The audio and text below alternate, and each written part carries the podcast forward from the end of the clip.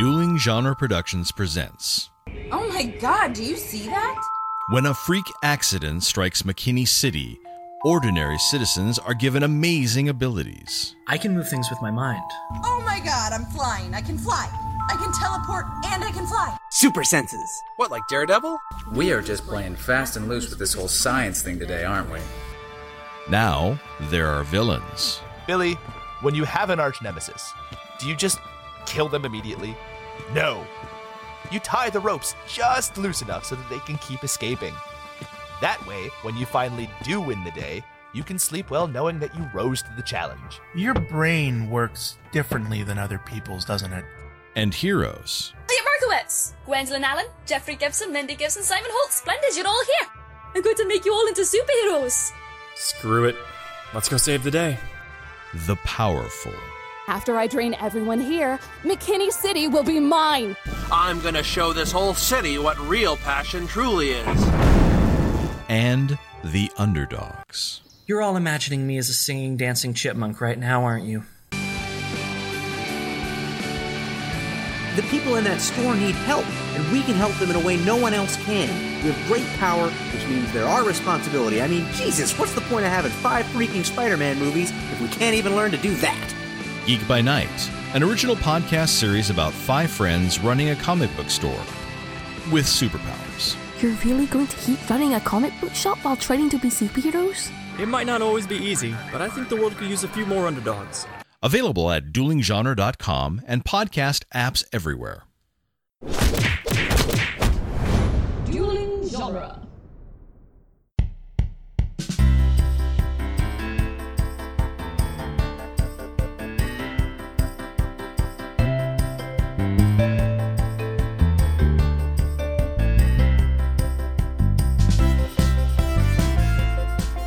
Hello, everyone, and welcome to the Protagonist Podcast, where each week we look at a great character in a great story, except when we don't. And this week we're not. I am uh, joined by producer Andrew. Welcome, Andrew, to the main discussion. Hi. And returning guest Mav. Welcome, Mav. Hey, how are you? To discuss like the forever. MCU. Uh, yes. well, uh, peek behind the curtains. It's been about five minutes since we stopped recording our previous episode with you, Mav. Uh, and, and this week we are discussing the Marvel Cinematic Universe, and this was a request from patron Ryan. So thank you, Ryan, uh, for asking us to cover this. And it's going to be more of uh, kind of what you do over on your podcast, Mav, uh, Yeah. where we're going to have a freewheeling discussion about this pop culture topic. So why don't you, real quick, uh, tell the listeners about your podcast, and then we'll get into this discussion here. Well, I am the regular host of the Vox Popcast. You can uh, www.voxpopcast.com or the Vox Popcast on iTunes or you know Stitcher or wherever podcasts come from. um, we're on Spotify, but our show is a co- the concept is it's a pseudo academic conversation, but also um, the kind of conversation that you'd have on a pop culture topic with your friends at a bar, and we just mashed them together. So we always say it is a it is a thoughtful academic critique of pop culture with drinking and swearing. That's what we do. so it's the, so, yeah, the level of discourse that you'd find at a conference. Yeah. now, now, Mav, I thought of you for this topic because we first met at an academic conference in the comic book studies area. Uh, Yes. So, so you have strong bona fides uh, to, to come on and and talk about uh, comic books at, at length, right? Yeah, there's a there's a good 20 page section of my dissertation that talks about the way that it that that the way that I'm mostly talking about comics, not so much the films in there, but it's about the way in which shared universes and continuities sort of interact with each other in comics.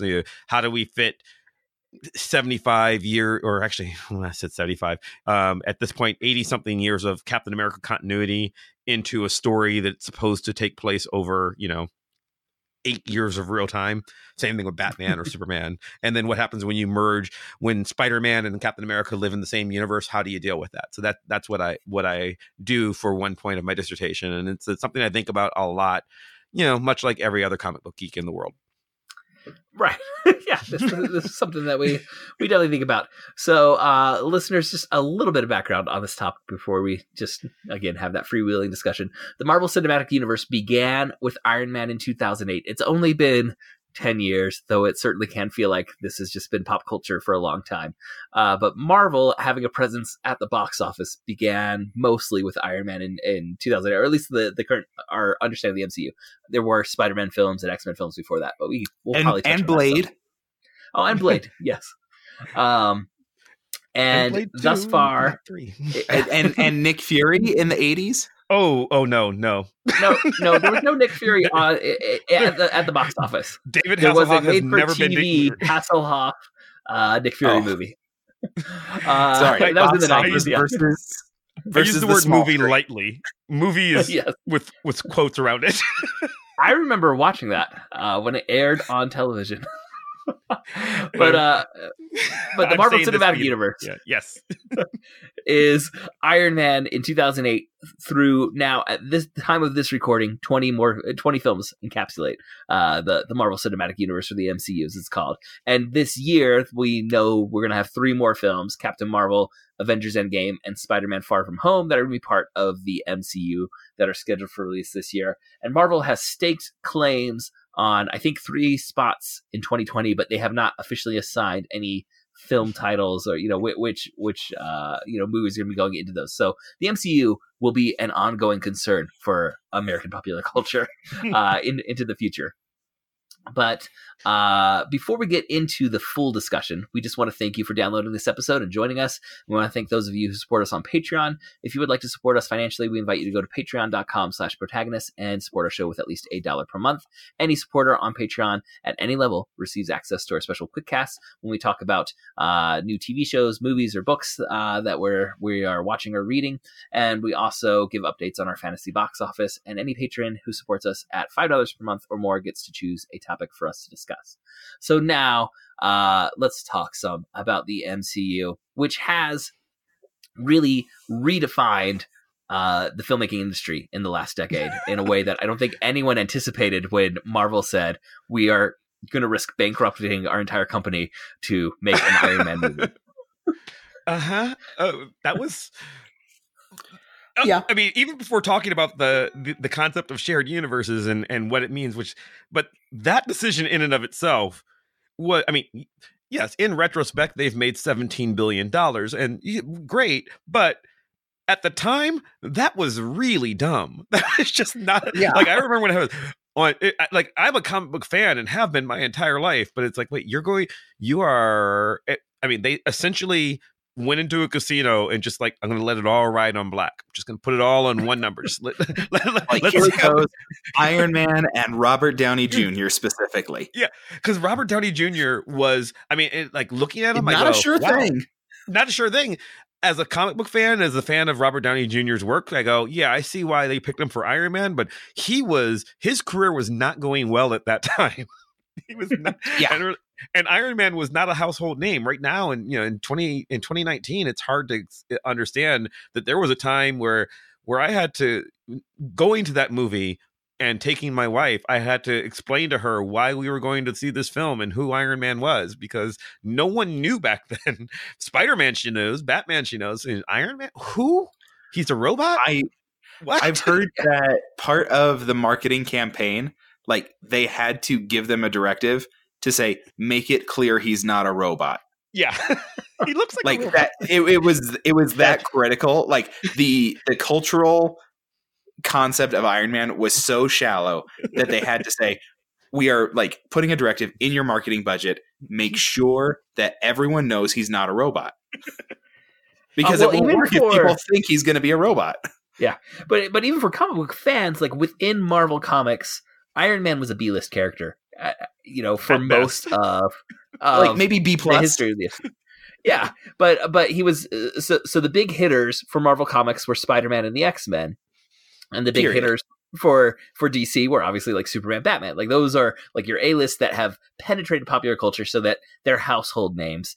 And because of not just the popularity in comic books, though those would be the most popular comic books, but because of their presence in animated, uh, you know, Saturday morning cartoons or movie serials or other things that they've penetrated the popular cult- culture consciousness to a point where everyone knows Bruce Wayne's Batman. Even if they don't know why they know that, they know that. Iron Man did not have anything approaching that level of cachet when Marvel uh, in a move that, like uh, Mav said, was a really bold gamble. They um, took out, I, if my memory is right, because I was following this pretty closely, they took out a $400 million loan, and the collateral was the Yes. rights to every character they had that wasn't sold off. Right. Because in the 90s, um, Marvel had sold off the rights to Spider Man to Sony and the X Men to Fox and the Fantastic Four to Fox. Um, and even the Fantastic Four had more cachet than Iron Man, if, if, if, if that makes any sense so- to anyone today. Um, yeah, so the background they is said to avoid bankruptcy. They were yeah to avoid bankruptcy. They had they had essentially sold per, f- sold film rights in perpetuity to any character that someone was willing to buy. So they so those were the big ones. But they also at that time did not have access to Blade or to the Hulk, Ghost Rider, or Ghost Rider, or pretty much anybody that you saw a movie of in the '90s and Namor. They nobody ever, And- ever and made the Namor movie, 2000s, but he was up there. Yeah. yeah but uh the so those characters were gone but marvel saw particularly with spider-man and the x-men they said these are these movies are making hundreds of millions of dollars if not billions of dollars and marvel as a company uh had they had not made very smart deals in the contracts so they were getting a very small percentage if my memory is right i read somewhere they got like a set amount no matter how much spider-man made they got a set amount and it was you know a few million dollars uh, you know, millions of dollars, not anything approaching the billions of dollars that they saw that these characters were worth. And so they said, well, fine, we are going to go into the movie making business. This is before Disney bought Marvel. So this was the company betting everything on Mhm. Iron Man, right? Oh, yeah. Well, once once Disney saw Iron Man, they're like, okay, we'll buy that. we'll get in that Yeah. business. Um, yeah, like Disney's decision was definitely influenced by the success that Marvel had with this maneuver. And so we get um the I mean the the release order in those early years it's Iron Man and Incredible Hulk in the first year. Iron Man is a massive hit. Incredible Hulk does fine. Like it doesn't I don't think it lost them money, but it wasn't like, oh, this was the right move because of Yeah. Incredible Hulk. It was because of Iron Man that it was that the people said, "Oh, they they they might have something." And again, we're so used to it at this point that it's almost um it's weird to point out that the idea of Iron Man and Incredible Hulk having movies come out and the movies acknowledging these are in the same universe was was uh revolutionary for the time. It had been done before with like the monster movies. Uh that was kind of a shared universe in the 30s and 40s for for Universal. So is, this isn't the first shared universe, but it had was a trope or a style of storytelling that had been completely abandoned by Hollywood studios.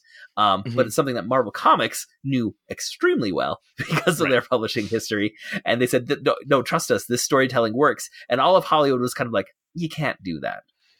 like, like you, you, you don't.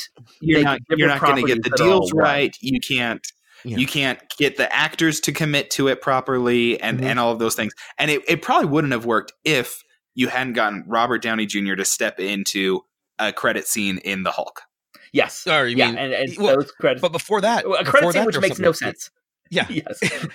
but Yeah, but which it really was even before doesn't that. tie in. Remember, remember Iron Man when um, when they released Iron Man. Iron Man was look, we're going to go into the movie business. and We're going to make this Iron Man movie, and everybody was like, what? And they made we're, we've got Robert Downey Jr. and everybody, why? You know, he, again, he was washed up. He had had a he had he'd had some personal life problems at the time that we don't need Yeah. to get into. A, a And- very bright star that everyone had considered fizzled out.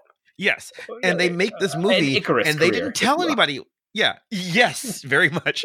they didn't tell anybody it was a shared universe. The way that we found out was uh, so what they released in the marketing. You talked about, yeah, trust us, he's not a robot. But they said we're going to make this Iron Man movie. We're going to go into our superhero movie, and I remember very well. The commercials didn't say this, but Marvel had linked to the internet, the blogosphere at the time, you know, the Wizard magazine types. If you remember Wizard magazine, cool news. yeah, yeah, ble- yeah. ble- They they'd said just make sure you stay through the credits. That's all they said. Post credit things weren't really a thing at that point. You know, we had like like Ferris Bueller's Day Off has one, but it wasn't common like it mean, is now in I movies. think there. I mean, Marvel movies had had some. I think some of the X Men movies had something. Yeah. But really, really small and insignificant elements. Yeah, and that's and that's what everybody was expecting. They're just like, "There's something in the credits. Just make sure you stay for it." Like, it was like, okay, "All right, sure. fine."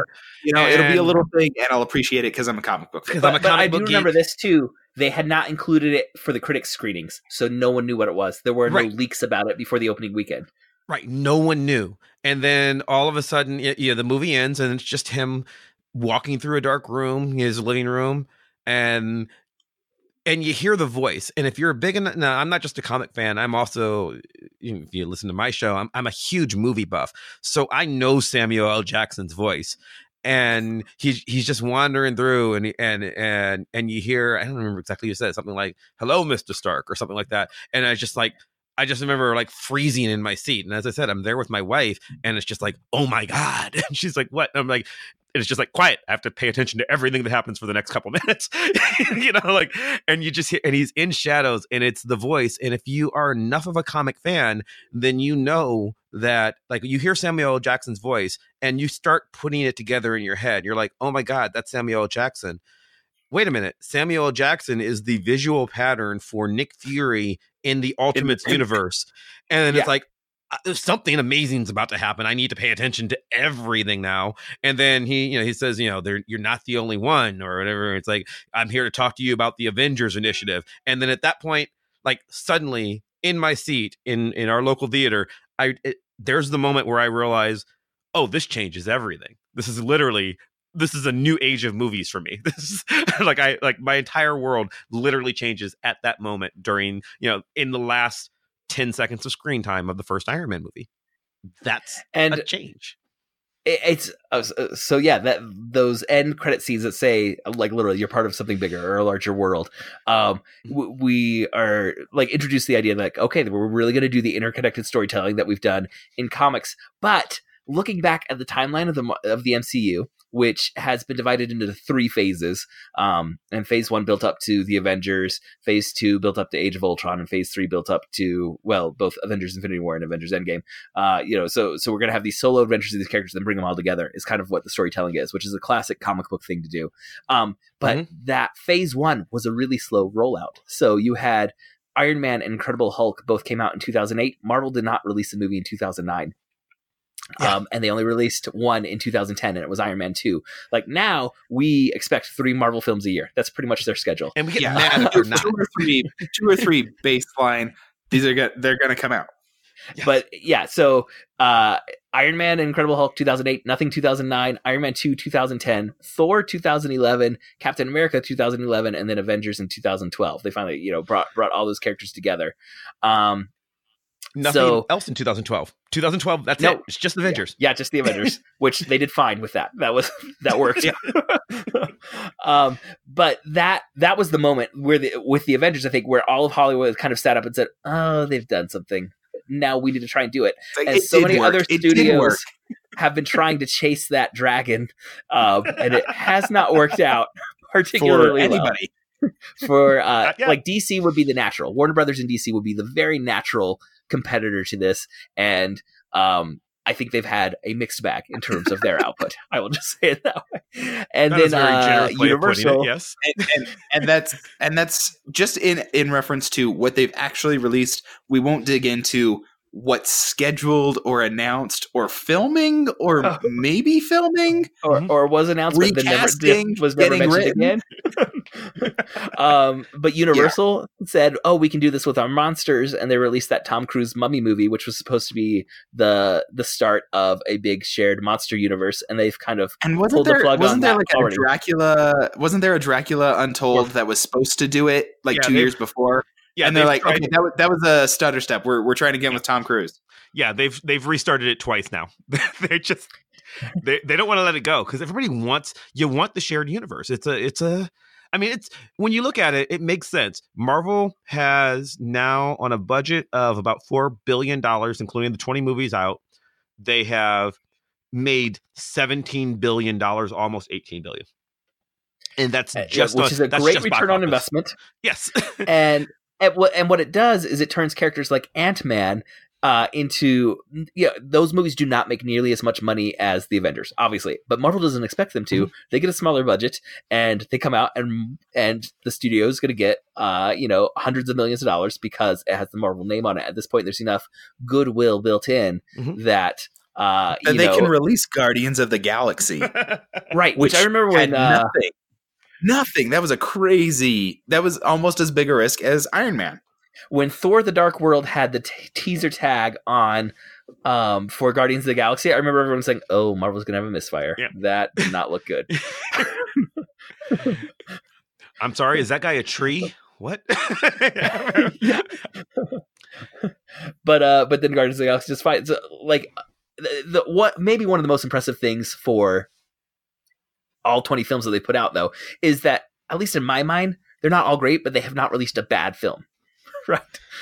They- yeah, even even the ones that I don't like that much are, and okay, I, I They're, don't. they're not. Yeah, they're not terrible. They're not. They're not garbage. Yeah, I don't know. I don't know your audience as well as I know my audience. Uh, I know that on my show we have some fans who are more fan. I'm going to put this very politely. Uh, We have some listeners who are bigger fans of the DC universe than I am, of the DC extended universe, film universe than I am. That's a polite way of saying it. I think. I think it's. I think it's the worlds of DC. Yeah, what- whatever. um, however, if you just want to be be however I might feel personally about those movies, you have to acknowledge they haven't had the critical or financial success that Warner wants them to. Warner Warner says this. Uh Justice League actually lost money. A movie that stars Superman and Batman and Wonder Woman lost money at the box office, and that's not a good thing. That's not something that should happen. And Marvel, even with their lowest their lowest um uh, budgeted film, which I not budgeted, their lowest producing film, which I think is the Incredible Hulk, is the one that's made the least money. It's still profitable. Made a they made a hundred million dollars on that. That's that's not bad. You know, that's a good that, that is a good day. And also, the Incredible Hulk is not Superman and Batman. Right, right, right. So I so so it's it's something I understand why every studio wants this. You know, you, uh, if you if you realize if you think about it, most studios don't release at that many movies. We you know the the big studios, your Sony, your well Disney's a special case, but your Sony, your Paramount, your Universal, they have about a dozen to 15 big budget films a year you know i'm not talking like smaller indie films but like your the movies that they expect to make the bulk of their finances on that's a dozen movies a year it's not that many and so to suddenly say hey we want to bank three of these a year on a franchise that we know is going to be a return on investment uh, Disney can afford to lose money on a solo. They don't want to, but they can afford to lose money on a solo because they know well, Ant Man makes something, and oh my god, I made a billion dollars with Black Panther. How'd that happen? So, so you know, so that's a, so that's a that's a reasonable. It's a reasonable thing for any studio to want. It's a good problem to have. I mean, and it's it's been so significant that Disney has now bought Fox, which means that they will have access to the rights to characters that Marvel lost in the 90s. Yes. They have put the band back together, so to speak. and they and they also have their deal with Sony, so they you know, so so that yeah, so now this this like with the with the Sony deal, we can also talk about the MCU now actually spans more than one company. Mm-hmm. Like it, it is a film universe that crosses the corporate boundary from production studios. Mm-hmm. Which is ridiculous that you can actually have that level of cooperation. Like these characters and this universe is so significant that two massive companies, Disney, Marvel, and and Sony, would agree to split profit on a Spider-Man movie, which is you know one of the biggest characters in pop culture. Yes, and they'll say, "Yeah, we we can split this because it'll be better for both of us." So yeah, Spider Man. Yeah, Spider Man, absolutely the biggest character in in in the universe. So uh, that, that Marvel has. Yeah, and and I understand why Marvel wants a piece of that. Like Marvel, uh, we talked about Iron Man being a risk. If Marvel had decided in 2008, if they had had the power to decide, we're going to make some Spider Man movies, everybody would go, yeah, that makes sense. It scales. I understand. I, understand why you want to do that. The Iron Man was questionable. They couldn't because Sony had the the rights in perpetuity. And I should I should mention As long as they make a movie every X number. yeah, and the the Fantastic Four one was the really was the really bad deal. They th- that was one of the ones they sold off. Um, the deal was that long as you launch some movie every within five years, the clock resets and you retain it for longer. So hence the really bad Fantastic Four movie that nobody's ever seen by Roger Corman, and hence the I, oh, not that Yeah. one. Sorry, I was I was thinking about the more recent terrible yeah, Fantastic Four yeah, movie. Fan- I like I saw, I saw most of that on TV in a hotel one Yeah, time, and and it was real yeah, bad. Yeah, yeah, because they were just because everybody realizes that they well we, these rights are worth something. So so the studios are not going to give the Spider-Man license back. There's no there's nothing you can do. You know, Spider-Man will always be profitable on some level. So if Sony can make a dollar with it, they weren't they weren't going to give that license back. So that's why they made the Marvel thing. And then Marvel was so success, successful with the with the MCU with Iron Man that they said that Sony said, well, you know, we didn't do as well with Amazing Spider-Man 2 as we thought we did. Let's let's talk. And so so now you have this universe that spans we- two we companies. didn't, we didn't mention we didn't spend men, mention so much, um, but like Sony kind of gave it a shot to do their own expanded universe with just the Spider-Man stuff that they had, and Yeah. it didn't take. well, that's because you know that's Sp- Spider-Man Two. If you if you've not seen Spider-Man Two, Spider-Man Two very much has Amazing Spider-Man. I'm sorry, 2. yes, Amazing Spider-Man Two very much serves as or attempts to serve as a launching ground for uh, for their own expanded universe for no apparent reason. It's like let's walk past this suit that clearly belongs to the Vulture. You know, like let's just let's just let's just point point at stuff. You know, And now, weirdly, Sony is still kind of wanting that Yes. because they made Venom. Yes. Without any Spider-Man content. and that's to tie in. And they're making Morbius too. yeah, they've got Morbius, which is Yes, uh, and they've got the living vampire. and they've got in some level of production maybe because it was supposed to be a um, joint movie between yeah between silver silver sable and black cat two of my favorite characters actually who have nothing to do with each other in the comic books but you know they I haven't heard anything about that since they started talking about the Morbius film. Well they split them They keep yeah. talking about. it's probably on the shelf. Morbius is probably going to happen. Venom 2 is absolutely going to happen because venom made a lot of money. And eh, but see it's also not even clear and sony has been cagey about it. Is venom in the marvel universe? And the answer is maybe you know Depends on if contracts can be worked out. Well, probably what that means.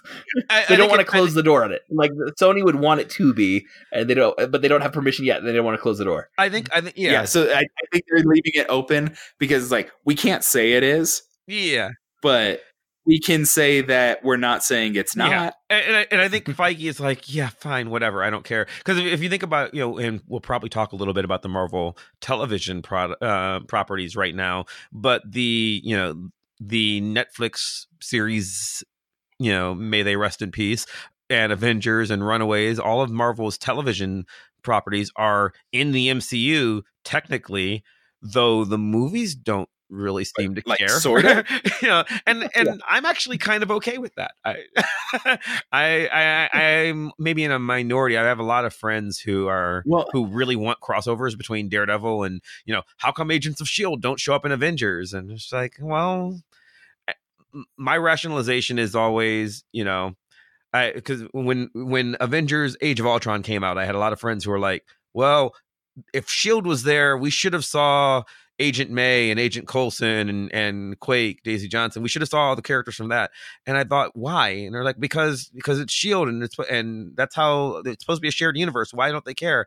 And I thought, well, yeah, but they're just you know, you're talking about five specific random members of you know of the armed forces and it's like and and it's like i i i live in the same universe as barack obama but i've never met him you know like there's just like like He doesn't. He doesn't show up every time you have a big Right. event in your and, life. and, and i'm aware of him he has no idea who i am nor does donald trump or any other politician they they Mm-hmm. don't know me i Well, and and some of the content is you know a little bit iffy on the TV stuff. Like I know the Netflix ones, like tried to reference stuff from the movies, Mm-hmm.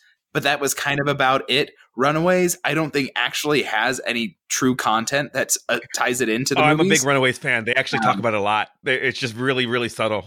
I like I, I watched all of Runaways. I can't remember anything like that really like they mention properly. yeah, they mention in passing at least things. not in the in the second. Yeah, and yeah, the first season they mention in passing a couple of things, but then it's also weird because um, there's a character in the Doctor Strange movie that is clearly supposed to be Nico's mother from Runaways, except that they Yeah. didn't know they were making a Runaways TV show. So apparently, Yeah, and so like, not. staff of one is supposed to be Yeah. there in it, it is there in Doctor Strange. It's like okay, but Runaways totally isn't doing No, it's it's apparently it was just some other wizard with a very similar looking wand.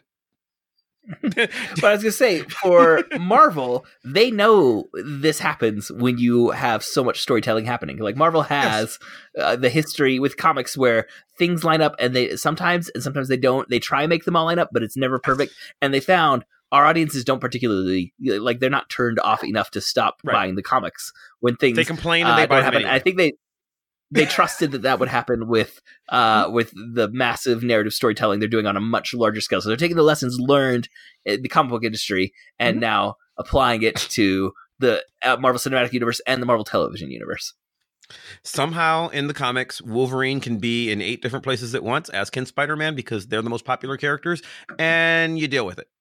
I don't know how it happens. Eh, just don't worry about it. Yeah. Don't. And so in the in the film and TV universes, it means yeah, Inhumans is a show that exists, but nobody's ever going to talk about it in anything meaningful. Never again. That's right. like they released those episodes, it really happened. I'm very much. But, but one thing I think is so interesting about this is I think this teasing of those subplots through the end credit scenes and kind of war, you know waving flags that this is what's coming, audience, so you want to come back. That's something that they mastered in their comic book storytelling, and more so than building a shared universe, that might be one of the the bigger innovations that the MCU can claim. Because, like we said, there had been some shared universes before, nothing that took over popular culture to the level that we're seeing with the MCU. Uh, but that kind of teasing that oh there's always something more there's something next and you don't want to miss out on the next chapter of this massive overarching story uh, that is maybe where we're seeing something that's a little more uh, unique in the history of hollywood storytelling at least Joseph, you're saying that the tag team of Ben Affleck's Daredevil and Jennifer Garner's Elektra film as a shared universe was not as successful as the MCU. yes yes I am. well i was referring to like the the monster shared universe of of universal is really what i was trying to get at there Monster shared universe, the Kaiju shared universe. There, there have been others, but Yeah, King Kong has fought Godzilla before. yes yeah before this uh, next next summer it looks like he's gonna do it again but I think one of the things that makes those work, though, one of the things that has always made the Marvel films special is the uh, the kaiju world, the the King Kong world, the Dracula versus Frankenstein versus Mummy world of Universal. Those, you know, they were a shared universe, but not in a way that functionally mattered. Like if you were watching all the movies standalone, and there is no reason that you need to ever like the ongoing narrative from of one Dracula movie to the next Dracula movie, it doesn't matter whether or not you know that there's a King Kong movie in the middle of it. It it, it it's irrelevant. Um, to look at television, the Lone Ranger television show connects to the Green Hornet television show. Just being enough of a pop culture geek, I know that the Lone Ranger is the great great grandfather of the Green Hornet in those. I in thought it was TV like great great uncle. great great uncle. Yeah, might be. Yeah, I think you're actually Something right. like Yeah, that. They're uncle. they're tied together. It's a family Yeah. relationship. And it doesn't matter. There's no reason to know that other than it's just a throwaway line. It doesn't really improve the story. But the MCU does this thing where, you know, in in this this sheer brilliance, they made 20 films, each of which, well, 19 of which are complete narrative in the, in and of themselves. Obviously, there's you know, uh, uh, I, I would I would argue that um, Infinity War is a complete uh, a complete story, but I understand why some people would say it's not. You know, it ends on very much a cliffhanger.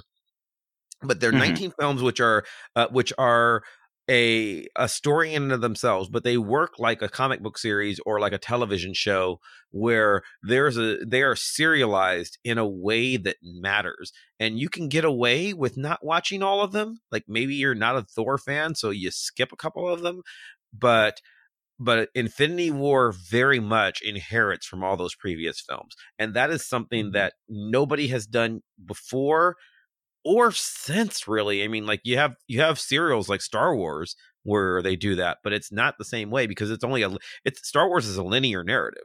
There's nine Right. films in order and then two that sort of kind of matter, you know? Mhm. but, but the Um, Mar- the MCU it's branched where like Yeah. Thor is happening at the same time as Iron Man two. Uh, Yeah. And, and, and Coulson walks out of one movie and into the next. Yeah. Coulson walks out of Iron Man 2 and into Thor, and you're just supposed to deal with it. And that's it, that works fine for me because I've been reading comics my entire life. But that's a bold step for the filmmaking public. And I remember every, almost every review I read of Iron Man 2 said, I don't understand this Coulson thing. Like, why is this? Why is this there? Like, why is he talking about New Mexico? Yeah, exactly. like, like, uh, well, it's just like, wait six months and you will see. That's a lot to ask. It's a it's a lot to ask of it's a it's a lot to ask of the audience who hadn't seen it before, and it's having a lot of faith in yourself in a way that for other film franchises hasn't really panned out. If you you know even if you're a fan of the DCEU, there's scenes in Batman versus Superman that set up Justice League and they don't pay off because they switch directors and they changed course and it and it doesn't you know the Flash thing just doesn't make sense. And to be fair, there's mistakes like that in the MCU. There's um there's the scene in Avengers Age of Ultron which goes through a lot of work to set up this magic hot tub scene for Rag- for Thor Ragnarok that Taika Waititi said, "Nah, that's stupid. I'm not using that." it just doesn't. Yeah. It doesn't. It it resets and it doesn't actually connect.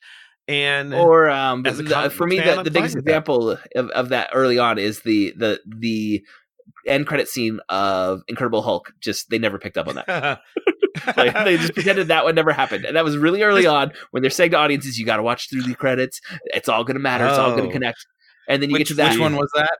That's when he meets with Thunderbolt Ross, and and uh, Tony Stark says to Thunderbolt Ross, "I need to bring you into the Avengers Initiative." It's like, Well, Joe, mm, clearly you're not enough. You're not enough of a nerd to have watched all of the of the The of the. Marvel one shots because yes, where they talked picked up on about they Yes. did want they Yes. they wanted not the Hulk, they wanted the Abomination. the abomination. Then oh, they, so they they did try to work around not- it. Yeah, they they tried to, but I mean, then Thunderbolt Ross is a character in um Uh, in Civil War and in Yeah, and in War. Avengers now, so he still gets pulled into the universe properly. yeah it is it is ta- it is picked up on in the most ham hand like it, that is clearly the worst of all the one shots by the way. It is it is so Two guys in a diner trying to cover up some some mistakes from earlier films.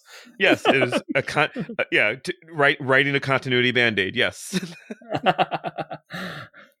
Um so we're saying like uh, most of these as, as you were saying Mav, are, are very successful. Um the best rated on rotten tomatoes do you guys know which one off the top of your head i would guess winter The soldier MCU films. it's black Or maybe Infinity War. one. oh really uh black panther is Huh. 97% followed by iron man at 93% avengers at 92% spider-man homecoming thor ragnarok are all at 92% and then captain america civil war and guardians of the galaxy are both at 91% so uh, winter soldier is 89% i would have expected that one They're be higher. wrong. it is in my personal Yeah, Yeah, wrong. that one that one I think should be in the upper 90s. I would I would Yeah. put that one, you know, up there with Black Panther. Uh, And, Tomatoes scores uh, are weird. based on Yes, either your own and- personal preference or your theories about critics which would the lowest marvel films be? Based on huh based on what i think crit- without looking i would guess uh, that the lowest is probably maybe doctor strange or which is not my least favorite no doctor strange is actually up is mid-level 89% yeah, just under. I feel like I feel like critics would be harsh to Ant Man. I would guess Ant Man or AOU Avengers Age of Ultron because Avengers Age of Ultron has a lot. There's a lot of moving parts in that. So the the bottom four, I'll go Avengers Age of Ultron, 75%, which when you're talking about 20 films and you know the fourth from the bottom is still at 75% positive rating, you're doing That's all impressive. right. As far as the franchise Yeah, goes. like these are these, these, are better than average collection of films. Iron Man 2 right. is at 73%. Uh, Incredible Hulk is sixty seven percent, and Thor: The Dark World is sixty six percent. Okay, so those are your bottom four there, which I I understand why those are down Those are there. fair. yeah, Um, it's it's not my personal ranking, but um, but yeah, it makes sense. It's not it's not terribly far from my personal ranking. So, Yeah. in terms of your personal rankings, what are your favorite Marvel films? And if you got to do like these ones are in my top tier, that's fine. I understand how how Mm-hmm. film ranking can be hard. Yeah, I think um, I think Captain America is the only specific like character franchise within the MCU that all three are going to be pretty top level for me. I think it's And see- it's the best collective trilogy. And see, I I actually so as a trilogy, I have a hard time viewing Captain America as a trilogy because the three films are so tonally different from each other, which I enjoy. Yeah. um, I like all three of the movies, but they're like I don't think of them a tr- as a trilogy in the same way as I think of Lord of the Rings or Star Wars. Yeah, I. I wouldn't think of it as like a narrative trilogy. I just mean the Captain America films as Right. as you know the grouping compared to like the Iron Man three films or the Thor three films. Mhm. I think And Captain Captain- America is is going to be my my top out of those you know character led um, MCU films. That's all three of those are are in my top section. See, and, and I have a problem with like Civil War calling that a cap calling that a Captain America, America movie at all. Civil War is not a Captain America movie. It's Avengers two point five. It's Yeah. it's an Avengers movie, Yeah. So, but but it's, I think it's better but I than Age it. of Ultron, so it's still pretty good. Oh yeah, yeah, absolutely. It's absolutely better than Age of Ultron, which I, which is one of my bottom movies, honestly. um, I have like I, I don't. None of them are. uh, I Winter Soldier and so Winter Soldier. I actually think is one of- one of my favorite films, but also of uh, you know in there also Thor Ragnarok, the first Guardians of the Galaxy movie. Those are the ones where I feel like hmm, these are definitely in the top tier for me. And actually, Infinity War. I like Infinity War for not for comic book geeky reasons, but more for as a as a person who's a student of pop culture and film narratives. I just think it's doing a lot of really interesting work. Um, Mhm. I don't think it's a perfect movie. I think it has problems. Um, again, a lot of moving parts, and they're obviously trying to do something that I don't know if it qualifies as a film proper in that it's really episode 20 you know it's the it's the penultimate episode of a series of television that's been lasting for 10 years um but That's a fair way to put it. yeah so i so i like i you know it's the big battle episode on game of thrones you know right it's it, it's this one it's that here's where everything's coming to a head and i think it's interesting but um but i so i'm i'm all over the place I, i'd say In- infinity war ragnarok winter soldier definitely in my top tier I Yeah, like the first I- Guardians a lot just because it was so different. And well, and I think Guardians I didn't expect to like. I thought it was going to be bad. So when I went into that, it's Mhm. like, oh, oh, you've got something here. I see. Yeah. Um, Winter Soldier is probably my favorite of all of them, but then up there, like right around there, Black Panther, um, the first Iron Man, I think is the best like individual film. Probably actually is, uh, like where it's like a self-contained narrative because it was the first chapter, but uh, like that one is nailing all the beats that you need for an origin story. Like that's the template Mhm. that uh like primed audiences to to understand the Marvel universe, and I, I think that was handled pretty masterfully. And I have a very soft spot for the first Avengers film, only because there was such a degree of difficulty of saying, okay, we're going to bring in our um, Norse god, our sci-fi uh, hero, and our World War II soldier, and all those films actually had different tones. Everyone like says that well, there's like the Marvel formula, but these films have pretty distinct tones, and yeah, they're they're very different, different directors and and all of that. and it I think there's a blended them. narrative formula. Yeah, Yeah. I think there's a narrative formula, especially to the origin movies. But I, but Yes. Uh-huh. tonally, I think they're very good at. You know, Branagh is a very different director than Taika Waititi. Like, Yeah, and it shows. yeah, when you compare even just like the the first ones leading up to Avengers, you have what Jon Favreau, uh, Kenneth Favreau Branagh, doing- Joe, yeah, Joe Johnston um, for Captain America. Like this is different Iron- stuff. yeah. This is not the same kind of movie.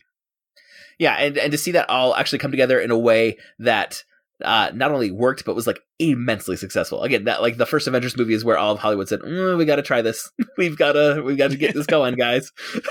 um, and so yeah, I have a soft spot for that just because of uh, it actually pulling it off, right? like where everyone, like I think even comic book fans were still a little like, uh, "Is this gonna work? Is is this one gonna Yeah. is is gonna do what Yeah. it needs to do?" And it did. And- Even though that's my least favorite version of the Captain America costume, I still have a soft spot I, for that. it's it's actually I think it's my least favorite version of Captain America. I don't think Joss Whedon writes a good Cap, and In- and I think he puts him in a bad costume too in Avengers. in Avengers. I, I Um, liked in him the in first Avengers, Avengers movie. Yeah, I I liked I like him Avengers a better in in Age of Ultron, but Mhm. I don't like him in the first Avengers movie. I I don't think I think Joss Whedon can't really do an earnest character very sincerely because he's not very earnest and sincere himself. oh, ooh, He, he writes a cynic. He's he writes a cynic very well Yeah, because I yeah. think that's his his actual like perspective. Well, I think when he that- leaned into it, I kind of comedy, and so when he's trying to write Captain America, I was like, but Captain America's really earnest, and Joss Whedon doesn't really write those characters. I think when he leans into it in Avengers: Age of Ultron, which again is not not my favorite of the films, but I think when he Mm-hmm. when his version of Captain America says, "Hey, language," I'm like, okay, Yeah. nope, Joss got it. That- That- that's it. That's that's when it's right there. okay. Yeah, yeah, yeah, and so maybe he just needed a little more time yeah. to to settle in on him. Yeah, so I do like Captain America as as written for Age of Ultron. I don't care for him as much in Avengers, which Mhm. which is probably my biggest complaint for Avengers. Um, and and one of my favorite things about Age of Ultron is is the new Captain America stuff. Mhm. Um, but I, I, I mean, even just mentioning the Captain America uh, costume, it just makes me think, what a weird age we live in.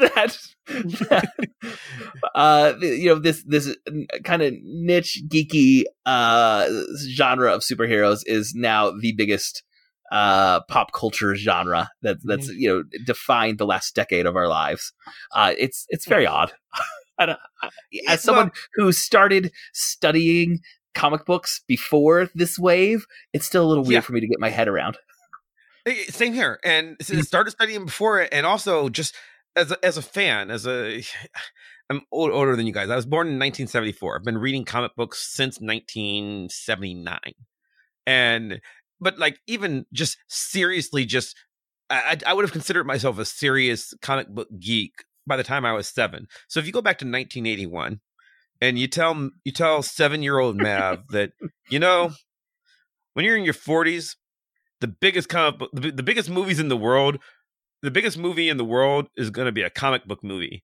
And, and I go, really? That's And- and that then- can't be true. And then you're going to go about the the Black Avengers. Panther. Oh yeah, no, well, not even no, well, so yeah, it's like about the Black Panther.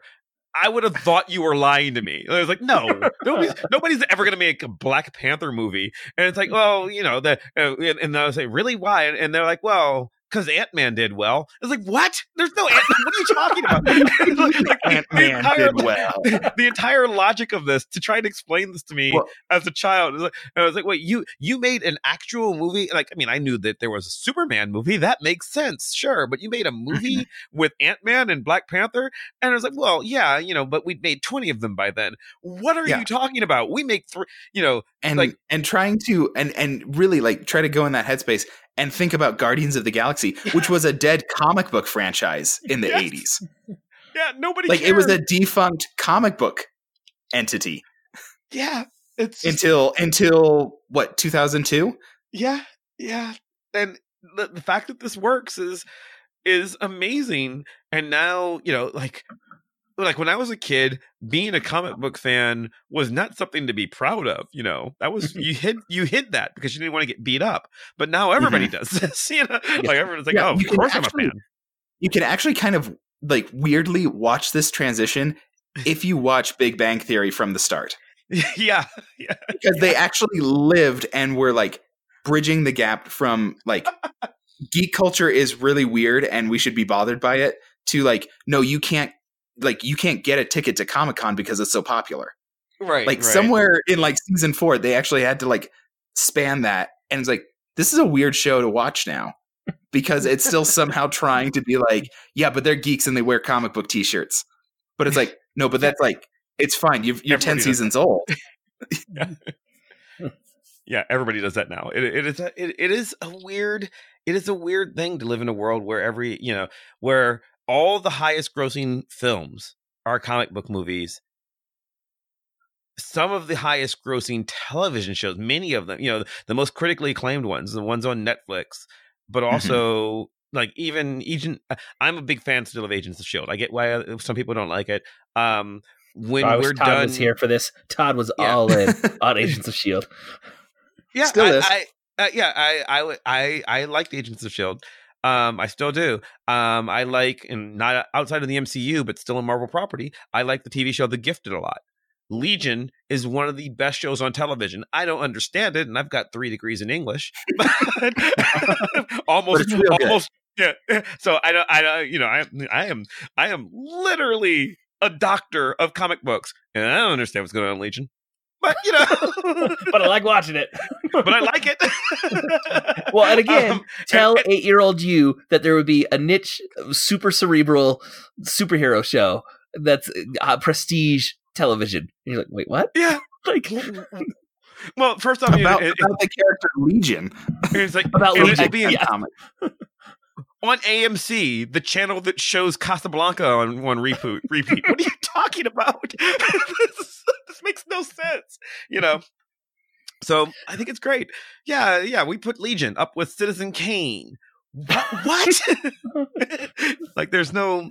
The logic of that is just uh, it's it's amazing, and I think Oh, it's great. and and Mav, just to throw out an extra element on that eight-year-old you, Black Panther movie, highest grossing film of the year 2018. Right? Was was that the number one film? it was in the U.S., not international, but in the U.S. Yeah. Okay, International- in the, in the well, US.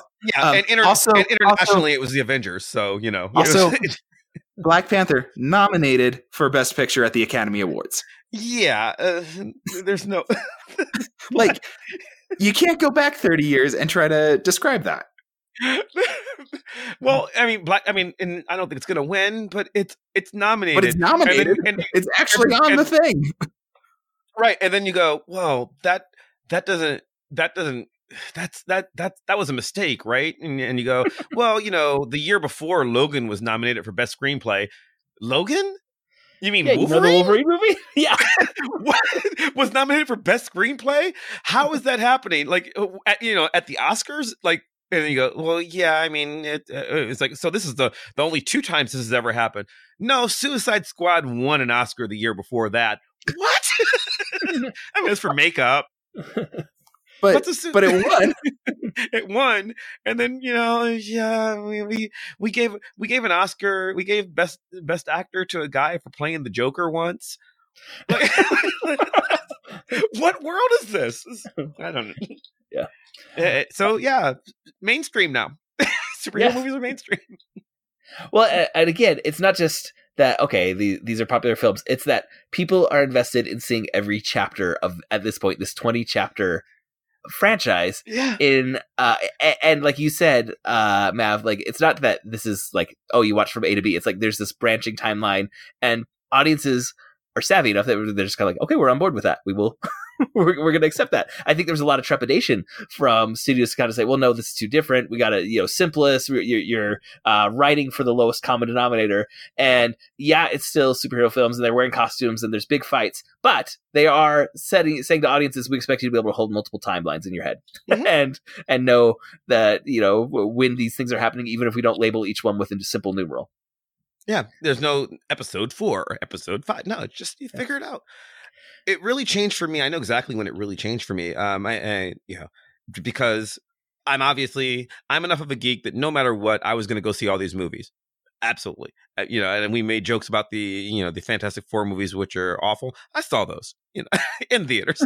of course, I did. So, but like most of them most of them I, I will go to without my wife she doesn't care about them except for she did see she did see the mcu movies with me she's seen all of them and she went with me to iron man I, you know i you know i dragged her to incredible hulk and iron man 2 and thor and yeah it- it- and she she wasn't really complaining but you know these are these are clearly mav movie picks these are not stephanie movie picks these are my these are on these are date night that i pick we're picking a superhero movie and that's fine but I remember, you know, July of 2011, her coming to me and saying, "So we're going to see Captain America, what? Right?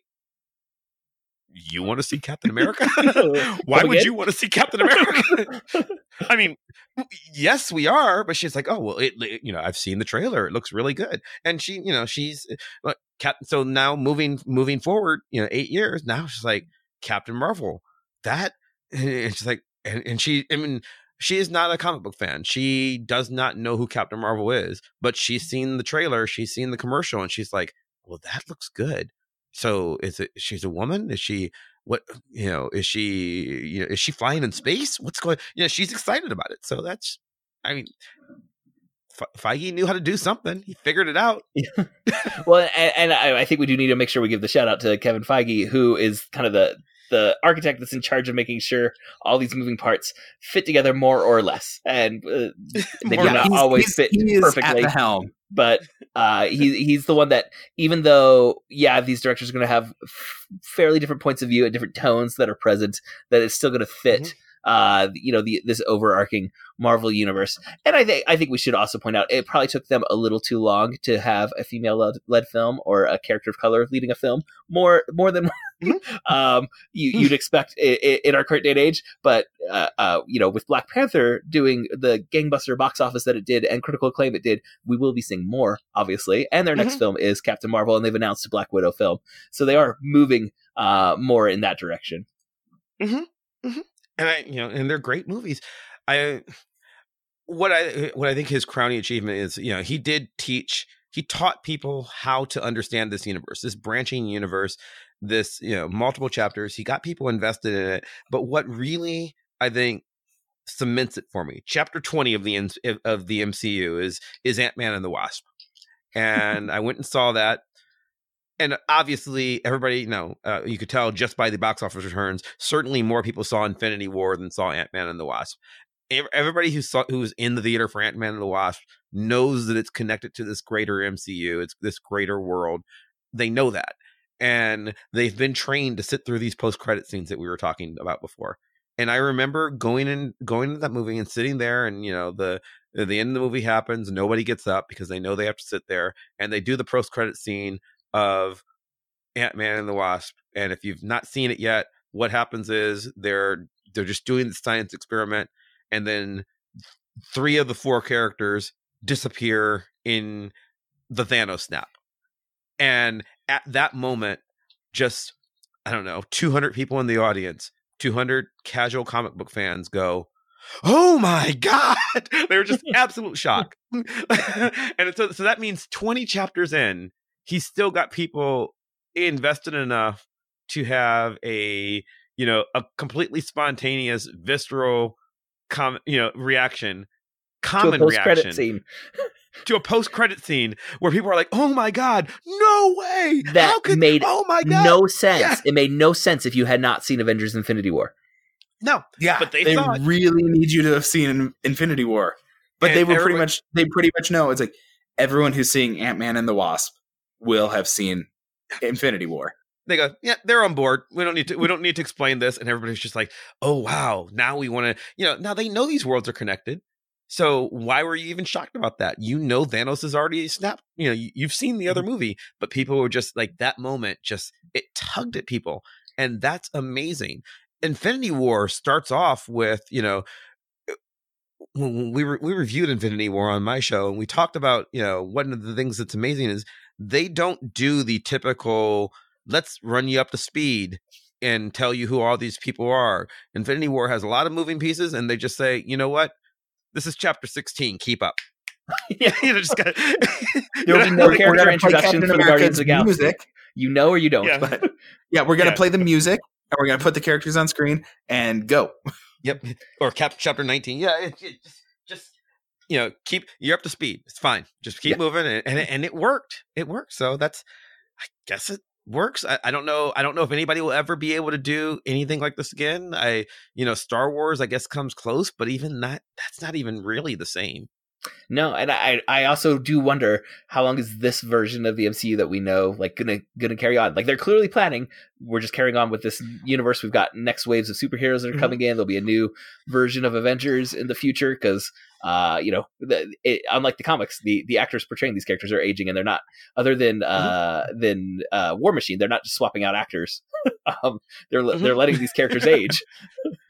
Mhm. Um, Red Skull so- too. Oh yes, Red yeah, Skull's a different right. actor, you get- but a lot of makeup there. He did a lot. don't he, he really voice matched very well too. Yeah, he was very convincing. Like a lot of people were really sure that it was it was uh, Hugo Hugo, Weaving. Weaving. Like it was really convincing. I don't know because I hear people talk all the time. It's like, oh, well, superhero fatigue or the bubble's going to burst. This is going to end soon. But that said, seventeen billion not coming dollars.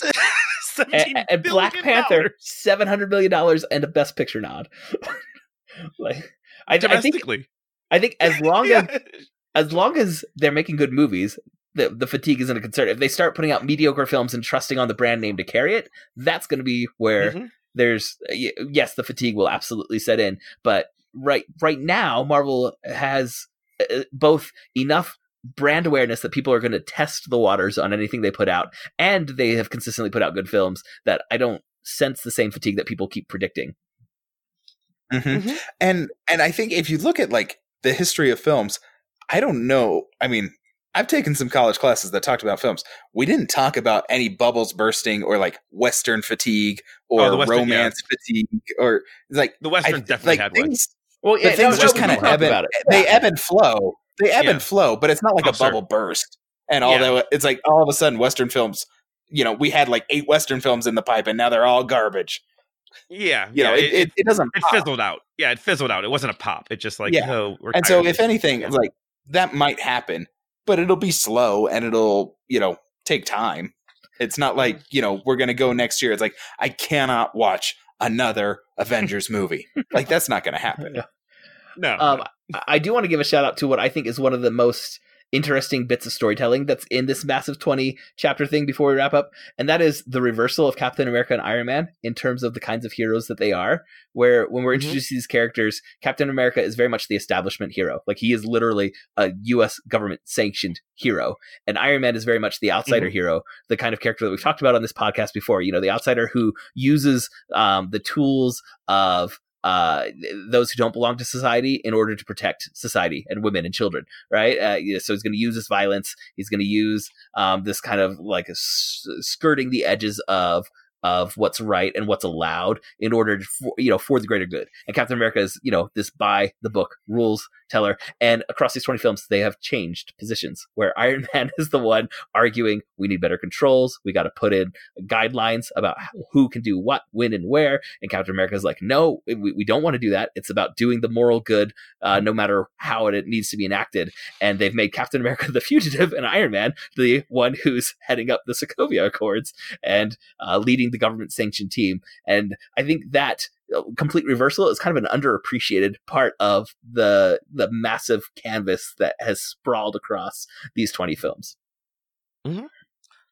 Uh, there's a yeah. I mean, that is an achievement to tell a story, to tell a story in one text, and to have an overarching narrative that sort of goes throughout multiple texts is hard. You know, we we we have television series where there's an overarching um, narrative. There's a there's an arc, a character arc for people. Uh, Breaking Bad. There's certainly a character arc for Walter White over the course of all of Breaking Bad. But even going, but like an individual episode of Breaking Bad, most of them don't really stand on their own. They're just they're part of the overall story. And then if you go back to like classic characters like Sherlock Holmes, Sherlock Holmes doesn't fundamentally change all that much from one book to the next. It's just it, it, the, the stories are self-contained. So, you know, it doesn't really matter the order that you even read them in, not really. Um but that but they've done it's a new kind of storytelling for most people. I mean, obviously, we're more used to it if you're a big comic book geek because that's what necessarily because of the multiple writers and the 80 year history, it's what they've had to do in comics. But it is to to bank that to bank your entire company on that, which is what Marvel did, and you know, a four hundred million dollar loan. That's and to make it work, that's an amazing achievement. Uh, Andrew, do you have any final thoughts on the MCU as a piece of American popular culture? It just like it fundamentally is impressive. You know, the quality of all of the films collectively, the storytelling that's on display, the consistency in I mean, it's I don't know how many hours of film and to say that there's not really a lot of significant issues with chronology or content that we want to change is pretty impressive. Yeah. Yeah, I mean I th- I think there's some low point like they fell, fell into a rut of a big glowing thing falling from the sky you know as far as threats and and they don't always But have weren't the the only strongest ones. yeah and they're not always the strongest villains but on the whole i think this is an Fight enjoyable hole. multiple uh you know uh hour you know, how many hours would be involved from watching all of these i know when they do like the the back-to-back marathons it's more than two days now right for Yeah, I Yeah, mean, at, it- at 20 films and about about two hours each, it's you know maybe Two to two 40 and a half. hours. Yeah, Yeah. It's, it, two to two and a half. So it's it's probably closer to forty eight. It, it's up there. Yeah. It's Yeah, about two it- days worth of content, and then you have to throw in the one shots if you're including them. And you know we didn't talk much about them, but Agents of Shield very much ties into them. The other Marvel shows not as much. So overall, you've got you know a good eight or nine days worth of programming. I, bet, I bet if you actually total it all. Oh yeah, yeah. If you if you take like all the all the Netflix shows, because there's what like seven seasons between all of them, and that's ten hours each. Thir- yeah, thirteen for most of them. Yeah, there. it's a So lot. yeah, if you add it up, it's it's it's getting into the weeks instead of days. Well, uh, what I want to say is there are nits to pick within these, but on the whole, it's drum. uh, It, it, it just drones along at a pretty high level of quality, uh, and I think much more so than even the most rose-colored glass viewing comic book fans in 2008 who wanted the MCU to succeed could have hoped for. Yeah. yeah, yeah, yeah. This is I mean, I it was uh, 2008, you know, I was happy that oh wow, they made three really good Batman films. Like do you remember when when when the when the Total, third total. yeah, when when when the no, I mean even I mean with the with the Nolan series, you know, that third Batman movie is not as good as the other two, but but, But the they three made of them three together pretty solid of them in a row. yeah, yeah, three solid Batman films that tell a complete story. Look, eh, you know, give those people an award. You know, uh, Jackson, Peter Jackson won won the Academy Award not really for the Return of the King because Return of the King is frankly it's the weakest of the of the three Lord of the Rings movies in my opinion.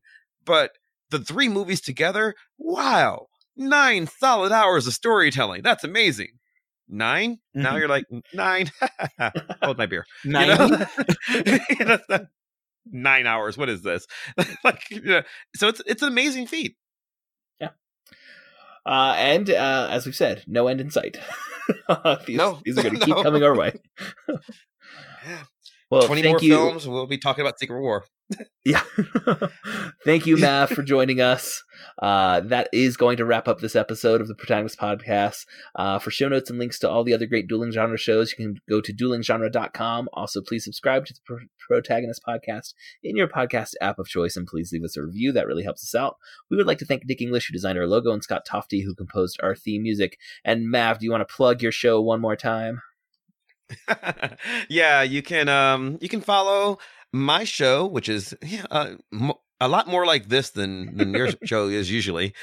um, but you can follow us on at www.voxpopcast.com or you can find us on iTunes or Stitcher or or Spotify, you know, all those podcast places. And you know, we we'd love to have you aboard. All right. If you enjoyed this episode, you might want to go check out one of our very early episodes. In episode number 18, we did an MCU draft with uh, Todd Mack and uh, frequent guest Todd Peterson on. And in episode number 87, we talked about Doctor Strange to the Oath, uh, which is uh, a comic book miniseries that does tie into uh, the MCU. You can suggest stories or characters for us to discuss or give us any comments or corrections by emailing feedback at protagonistpodcast.com or us on Twitter. You can follow at protagonistpod, at Jay Dorowski, and our producer Andrew is at Disminute. And our Facebook fan page is facebook.com slash protagonist podcast. We have really good conversations there with our listeners and would love for you to say hello anytime. If you would like to support the show financially, you can buy a topic for us to discuss or show your appreciation with a monetary donation by going to patreon.com slash protagonist. Thank you again for listening, and we will be back next week to discuss another great character in a great story. So long.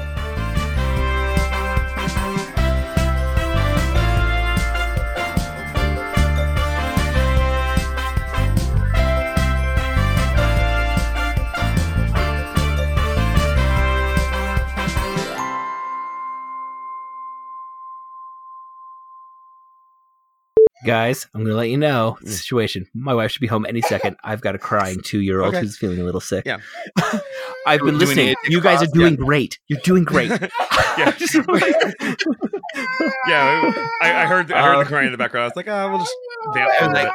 I, I keep trying to mute it before. let's try to let's try to keep it going. But I think we're gonna need Uh, Joseph's input soon. Well, I, I, I'm gonna uh, I'm gonna give you try to give you a launching question then, uh, and then I think I may hear Emily coming. So you got I, I I've got Bluetooth earbuds, so I'll keep listening, and then I'll jump back in when I get down here. Okay. So let me see if I can calm him down for a moment.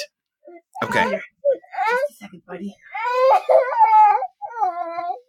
Mm, no. All right, you guys carry it for about five minutes, and then I will come jump back. No problem.